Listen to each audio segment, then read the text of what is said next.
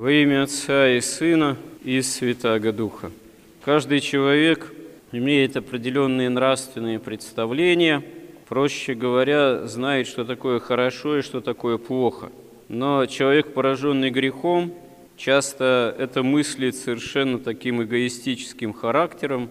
Это если, как один туземец поведал, у меня украли лодку, пирогу, это плохо – а если я украл у соседа, у соседнего племени, там точнее, наверное, то это хорошо. Но, в принципе, все-таки человек понимает, что если он подвержен каким-то скорбям, каким-то утратам, то, конечно, это плохо, а избавление от скорбей, утрат – это хорошо. Но самая главная утрата, которая произошла с человеком, еще в Адаме и Еве, это утрата Царства Небесного – изгнание из рая, утрата полноты общения с Богом, как причастие к источнику жизни вечной. И поделать с этим человек ничего не мог. Как бы ни изощрялся, какие бы в лице первоначально Каина не начал строить города, позже уже после потопа, но можно сказать, что в духе Каина же строить там Вавилонскую башню, ну и так далее и тому подобное. Не может человек своими силами взойти на небо. И об этом Господь говорит в Евангелии, что никто не восходил на небо, как только Сын Человеческий, сшедший с небес. Спасение только в том, что Бог сам сошел с небес и стал человеком, потому что так возлюбил мир, что даже Сына Своего Единородного отдал на распятие, чтобы каждый верующий в Него не погиб, но имел жизни вечной. Причина всего, как действует Бог, это любовь неизреченная Бога – но при этом Сыну Божьему, Сыну Человеческому, оказывается, должно быть вознесенно, то есть вознесенному быть на крест. Цена спасения все равно крест. Христов, он предначертан. В явлении Христа на Голгофе есть своя неизбежность. По одной простой причине, что, как Господь же говорит, люди возлюбили более тьму, чем свет. Суд заключается в том, что на самом деле Бог никого не судит, а суд в том, что свет пришел в мир, но выбор остается за самим человеком. Настоящий суд – это не только страшный суд в конце времен, когда все воскреснут, и когда, можно сказать, будет подведен итог всему, и уже окончательно явится новая земля и новое небо, но суд – прежде всего осуществляется здесь и сейчас с нами по нашему внутреннему выбору. Истинный суд – это не внешний суд, тем более не процессуальный, уголовный там, и так далее и тому подобное. Опять же, как некие внешние институции в человеческом общежитии, имеющие место быть, которые пытаются как-то урегулировать отношения или покарать преступников, хотя сколько воздыханий на тему того, что сами суды оказываются продажными. Это к истинному суду не имеет отношения, хотя без этого человек тоже не может в мире, который лежит возле, обойтись. Но истинный суд – это внутренний суд. Это выбор самого человека. Вот что такое на самом деле суд. Выбор между светом и тьмой, который должен в нас совершаться и совершается фактически ежедневно, а что в конечном счете победит, это уже дело и промысла Божьего, и далеко не в последнюю очередь нашего выбора. Когда тот же Каин соврал в лицо Богу, что я не знаю, где мой брат, что я страж брату моему, это настолько дополнило меру его братоубийственного преступления, как святые отцы говорят, солгать в лицо Богу, вот так, это, можно сказать, проклясть Бога. Каин проклял Бога и сам оказался поэтому проклят. Не потому, что на него Бог заведомо наложил проклятие и не желал ему никакого блага и спасения. Напротив, он и спрашивает Каина, где брат твой, желая каким образом призвать Каина к покаянию. Но, как святые отцы говорят, восставая на Бога еще и такой прямой ложью, Каин усыновляется окончательно дьяволу и лишает себя возможности покаяния. То есть тьма, оказывается, в данном случае выбрана окончательно. Свет в жизни Каина окончательно оказывается изгнан, и это выбор самого Каина, хотя он тут же начинает жаловаться, становится стенающим и трясущимся, таким жалобщиком на все, боящимся всего, не в состоянии жить нормально на земле, почему начинает строить города, и при этом, когда Каин говорит Богу, что наказание мое, вина моя больше, чем я могу снести – это тоже, как говорят святые отцы, не есть определение Божие. Это есть выбор самого Каина. Сам Каин себя так начинает, что называется, позиционировать. Сам Каин себя погружает в такое состояние, состояние нераскаянности, полной удаленности от Бога. Это действительно выбор самого Каина, ну, как одного из очень характерных первых библейских персонажей.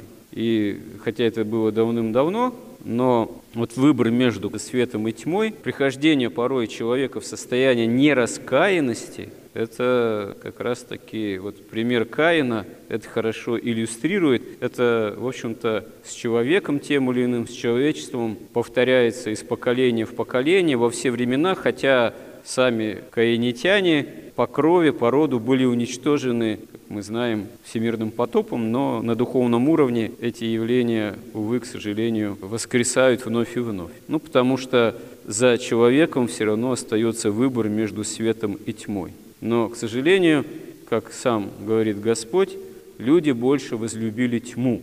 Наверное, в этом есть даже какая-то своя такая по-своему страшная тайна устроения человека в лежащем возле мире, пораженного грехом, у которого не отнимается при этом свобода воли. Но свобода воли отекщена греховностью нашей, тьмой, которая давлеет. И человек, который не вкусил, что такое свет, что такое на самом деле благодать, легко искушается самой этой тьмой и даже изобретает себе порой разного рода оправдания. Мы видим, как фарисеи и книжники спорят с самим Господом, пытаются его уловить, искушают его, причем искушают вопросами, связанными с верой, с законом. Какая большая заповедь в законе? Но они же не дураки, они же грамотные совершенно, сами знают. Но Господь им отвечает, что да, возлюби Бога всем сердцем, всем помышлением и возлюби ближнего своего как самого себя. Это и в Ветхом Завете еще была наибольшая заповедь, а эти две основные заповеди и остались, но остальное все, можно сказать, детали. И фарисеям нечего возразить, но тут Господь их вопрошает. А кто же сын Давидов? А кто же Христос? Ну, сын Давидов. Ну а как же сам Господь ему говорит, сиди одесную меня, сказал Господь Господу моему, сиди одесную меня, донде же положу врагов твоих подножие ног твоих. А как же он тогда просто сын Давидов, если ему сам Бог же, Господь, говорит, что он Господь? Этим Христос указывает на свое богочеловечество, но книжники, фарисеи ничего ответить не могут, они не прозревают этого. У них это не в состоянии вместиться, что он истинно Сын Бога, живого, истинно Бог и истинно человек. Вместиться-то в них не может, но они идут против очевидности. Потому что отрицать, что Он творит такие чудеса, которые только может Бог творить, вплоть до того, что и мертвых воскрешают, они не могут. Но восставать против очевидности, даже замыслив убить Его, и таким образом, избрав тьму, это для них оказывается ну, легко, что ли, само собой, таким очевидным для них самих выбором. Но это выбор оказывается тьмы. В том, можно сказать, тоже парадокс евангельской истории и порой главный парадокс человеческой жизни, что человек выбирает тьму, оправдывая себя, что он все делает правильно и чуть ли не по воле Божией. Если свет, который в тебе тьма, то какова же тьма, действительно. И, и так это происходит и часто и в наши дни. Иногда каких только упреков можно не услышать в отношении нас, церкви. Увы, иногда они имеют какие-то справедливые основания. Не все у нас хорошо, благополучно, правильно, ясно и свято. Много проявлений несовершенства и греховности в жизни церковной. Ну, это как в больнице. Если пойти туда с претензиями, что у вас там все больные только, где же здоровенькие? Почему в палатах и в коридорах лежит столько больных людей? Раз больница должны уже все здоровые. Но если человек выздоровел, он уже выписался из больницы. Если человек стал свят, он уже живя еще какое-то время для пользы других на земле, наследует быстро Царство Небесное. И что только порой не изобретают. Почему у вас всех отцами называют, владыками? Почему патриарху так обращаются? Почему такие облачения там роскошные? Сказано же, не называйте никого отцом там. Ну, не называй папу с мамой тогда папой с мамой, раз уж на то пошло, раз так все буквально воспринимаешь, потому что на самом деле есть всегда иерархия. И на небе иерархия, и на земле, и в семье есть. Папа с мамой, братья и сестры, если есть. Вот. Если сын будет папу называть не папой, а отцом, и скажет, ну, несправедливо. Он в Евангелии что говорится? Давайте я буду братом называть. Ну, отлупить надо, конечно. Хотя сейчас запрещено ювенальной юстицией лупить, вот, вроде как. Можно пойти потом нажаловаться. Сейчас останешься без папы и без мамы попадешь в прекрасный какой-нибудь приют замечательный.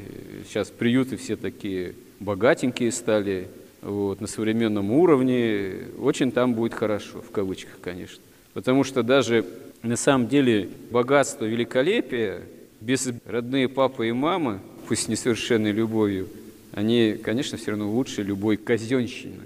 Потому что это вся казенщина, какие бы времена это не было, что в XIX веке, в благополучной, казалось бы, хотя уже сгнивающей внутри России, начиная с аристократии, казенные учреждения, есть казенные учреждения, что советские какие-нибудь там детдома, ужас, так сказать. Казенщина – это все равно всегда тьма определенная. Какие бы она ни изобретала слова красивые гуманистического порядка, что называется. Потому что на самом деле истинное отношение – это отношение любви, Пример этого сам Господь. Ну и слава Богу, как бы мы несовершенны не были, все равно даже и в нашей несовершенной жизни, слава Богу, такие начатки есть.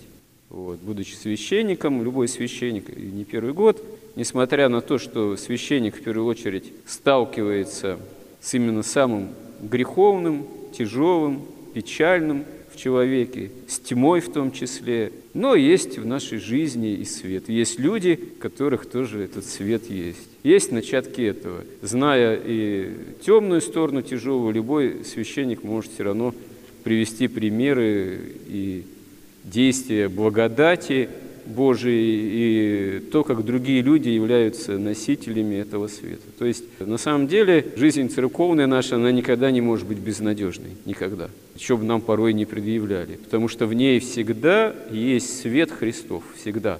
Какие бы ни были периоды, лучшие, худшие в церковной жизни, в истории тех или иных народов, там, церквей, все равно всегда есть возможность выбора в пользу света, пользу спасения. И слава Богу, пока мы живы, будем стараться этим воспользоваться и приложить ради этого усилия молитвенные, покаянные. Аминь.